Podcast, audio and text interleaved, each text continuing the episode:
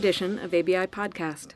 This is Melissa Jacoby. I'm the ABI Scholar in Residence for the spring 2016, and I'm also a law professor at the University of North Carolina at Chapel Hill. Today's topic is an unusual governance structure in an unusual kind of bankruptcy case. The structure is a committee of students in a Chapter 11, and the Chapter 11 case is Corinthian, which was among the largest for profit post secondary education companies in the United States and Canada. We're lucky to have two guests today who represented that committee of students Scott Gautier, a partner at Robins Kaplan in LA, and former member of ABI's board of directors, and Chris Ward, a shareholder at Polsinelli in Wilmington, Delaware, and also practice co chair there, and currently on the ABI's board of directors. Welcome to both of you. Thank you, Melissa. Good afternoon. So, Scott, let me start by asking you some about the, the context here. Uh, so, federal education laws deter the filing of education bankruptcies. So, it really wasn't a foregone conclusion that even a truly financially distressed education provider with no liquidity would enter bankruptcy. So, how did Corinthian get into bankruptcy? Why did it file? Corinthian had sold all the schools that it could. Ed was effectively blocking the sale of the remaining schools and campuses. And a company like Corinthian will often utilize Chapter 11 uh, to benefit from the automatic stay. There, if you recall, there was a lot of director and officer litigation that was going on, and there was a lot more that was threatened. And it'll utilize a formal process to dissolve the company and bring things to a close, uh, and hopefully uh, extricate some of the directors and officers from litigation, or at least put a process in place by which uh, everything is is funneled to conclusion. And so only where we see a private school that is out of business and done are we are we likely to see uh, a formal bankruptcy process.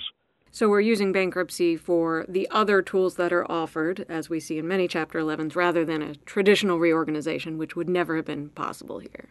Absolutely, it is.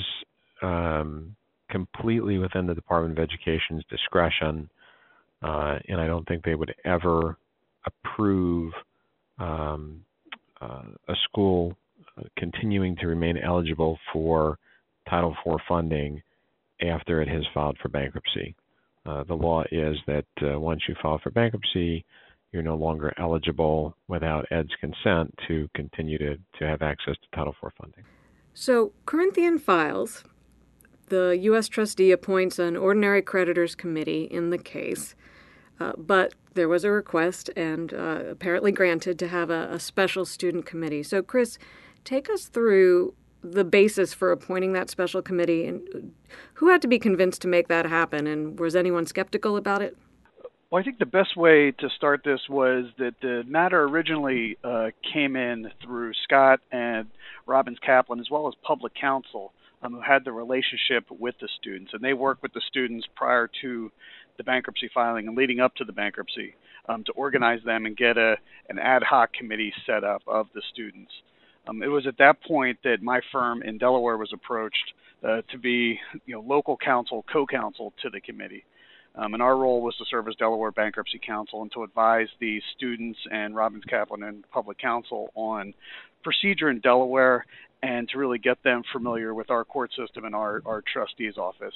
Um, now, this case was in Delaware, but this, this could have been in any jurisdiction. I think one of the underestimated facts in any bankruptcy case is the uh, the ability of outside counsel to rely on local counsel um, in the jurisdiction to become familiar with bankruptcy practice and procedure in that jurisdiction. Um, you know, Polsinelli in particular in this case um, was needed to talk to the Office of the United States Trustee um, and make introductions uh, between all the, the students and the, the lawyers involved.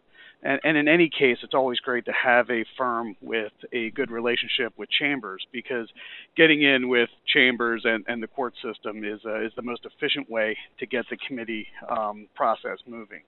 Um, what we did here was Robins Kaplan had sent a letter to the Office of the United States Trustee requesting that the trustee form an official committee of students um, after the uh, the official committee of unsecured creditors was formed.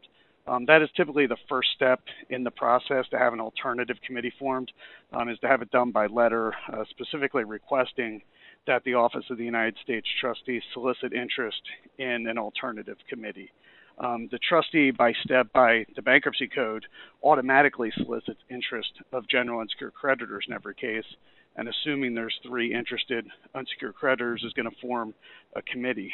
Um, we've seen a lot of instances with this ad hoc committee approach uh, requesting that the trustee form an alternative committee. I think that the largest group we've seen there is there's equity committees in several cases. Um, we've also seen some landlord committees and retiree committees. In this instance, uh, we approached a trustee about soliciting interest in a student committee. Um, after the trustee receives that request, they typically go to the debtor and the lender and other major constituencies in the case and ask them to reply as to whether a committee is needed in this particular case. Um, the trustee then makes a decision on whether to solicit a committee or not. And I think it's important to note that what the trustee does in these cases is the trustee uh, gauges interest in whether it should solicit creditors in order to serve on an alternative official committee.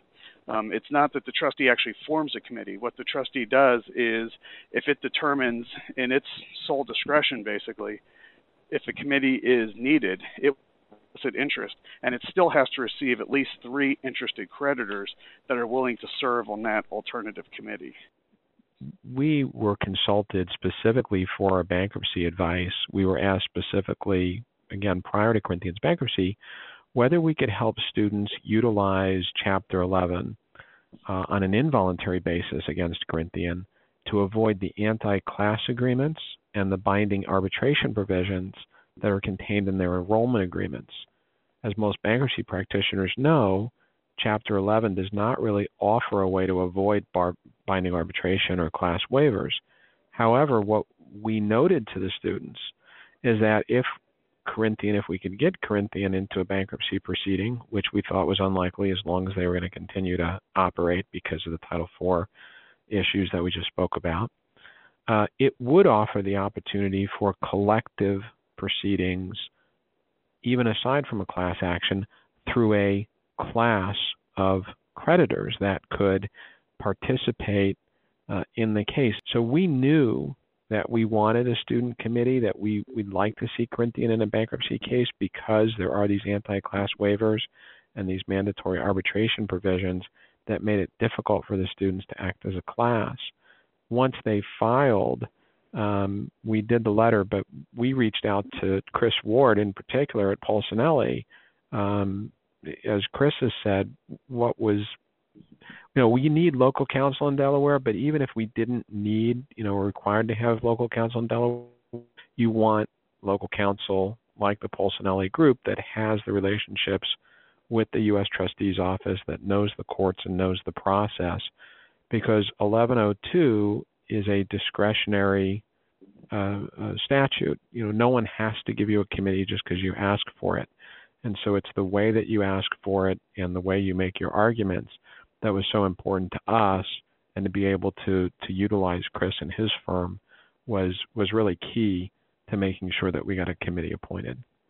So Scott, you raised some interesting points about the nature of the claims that the students have. Uh, students are both debtors and creditors, and of course, a lot of different ways. But uh, even with respect to Corinthian, there seems to be a lot of different things the students might have wanted out of this process, whether it is money or relief uh, from student loans, the ability to finish their education. How did you prioritize those issues? The Corinthian students sit in a different position than many other students at many other schools in terms of their student loans. These are not students that were just, you know, overcharged and they find that their educations, you know, they're un- unable to pay for their overpriced educations. Um, these are these are people that were lied to and deceived and didn't receive what it was they were promised that they would receive. And so the difference being in that the Corinthian students really, we believe, should not be responsible for these obligations that were uh, you know, garnered by by fraud and deceit. And so um, we tried to utilize the Corinthians bankruptcy case to give the students uh, some leverage with the Department of Education in terms of negotiating for uh, uh, greater relief um, and cancellation of debt.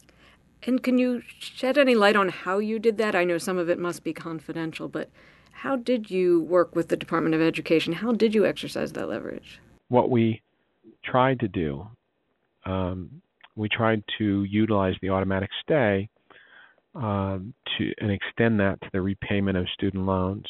We tried to infringe upon uh, the Department of Education and get the bankruptcy court to infringe upon the Department of Education's uh, discretion um, in the process. And I think the bankruptcy court helped us in that regard and gave us some leverage uh, in terms of its uh, rulings uh, from the bench.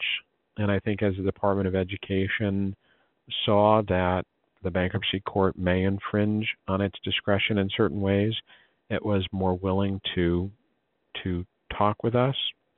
The I would say that you know would have to recognize that the California Attorney General's office that had been working on this problem since 2007 and had dedicated probably tens of millions of dollars to investigating and auditing uh, Corinthian records historically uh, was able to do much more than what what we were able to do in the span of you know six months, six to eight months during the case. Uh, we were happy to be able to you know lend our voice and allow some of the students to lend their voice uh, to the issues. Um, but you know, to date, I would say that the the real gains with the Department of Education in terms of what they've done uh, for Corinthian students has been you know, mostly based, uh, almost entirely based on what the California Attorney General was able to do. So you're involved in an ongoing basis on this in this case. Uh, can you tell us where things stand now and how they appear relative to where they how they looked at the time that there was a, a, a plan being confirmed? Sure. One of the things that the, the student committee was able to do was to modify the plan. The plan that was initially proposed in the case would have been a single pot plan. It would have provided absolutely zero dollars to any creditors, and it would not have provided for any sort of a group that could continue to work and get paid, you know, to work for student problems. And what we wanted was a little bit of cash that was available in the estate to pay for a trust that would be overseen by student creditors that could be utilized to at least do administrative work and try to further students' efforts uh, to work with the Department of Education, to work with the state attorneys generals. And so, what that trust has done uh, to date is focused one on student records. All these student records have been pretty much abandoned now to the student trust we've had to go around the country and find the student records and uh, uh, bring them together and um, uh, bring them to a single location. Um, they're not well organized. They're they're much better organized today. But what we really want to do is bring together the state AG, the CFBP, and the student trust, and come up with a final solution that relates to private student uh, loans, canceling or limiting those obligations for Corinthian students, and then continue to work with the uh, Department of Education to get a final plan in place um, that will uh, essentially cancel as much of the Corinthian student loan debt as possible. So, it, from these descriptions, it sounds like it's taken a village to get even this far, um, and a lot of different institutions and parties at at work here. Um, Chris, let me get your perspective here about how you saw bankruptcy intersecting with these other mechanisms that were meant to protect students, but somehow, at least up to this point, had, had fallen short. Yeah, no, absolutely. I, I think what's very interesting about the Corinthian situation is that most of the protections in the bankruptcy code are set up to assist students with discharge of student debt.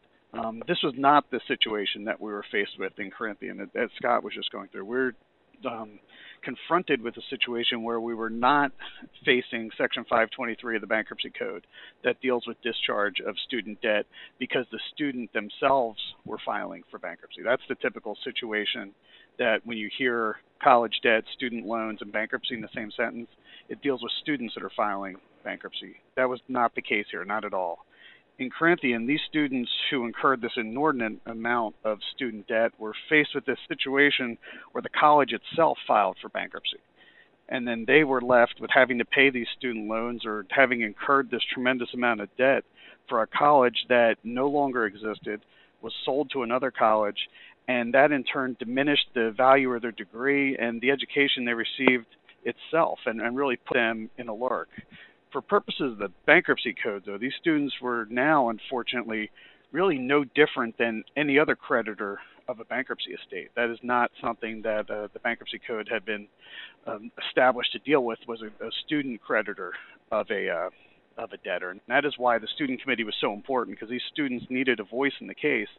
Because as Scott just went through, they were the victims of what the California Attorney General said was fraud. So they were saddled with this debt that was be, at this point in time being investigated by Ed um, on behalf of the Department of Justice, and the students were actually the aggrieved party in this situation. So what the student committee had to do was assist them um, in the bankruptcy, uh, in in getting their voice heard, and really what their the biggest thing that their voice could do there was assist Ed and the Department of Justice and the Attorney General with the fraud investigation itself. Um, with respect to actual claims that students held um, where they did intersect with the bankruptcy code, um, most of those claims fell under Section 507A7 of the bankruptcy code. Um, and 507A7 allows for a priority general unsecured claim um, for any individual up to the amount of $1,800 uh, for claims arising from the deposit before the commencement of the bankruptcy case of money for, among other things, services to be rendered.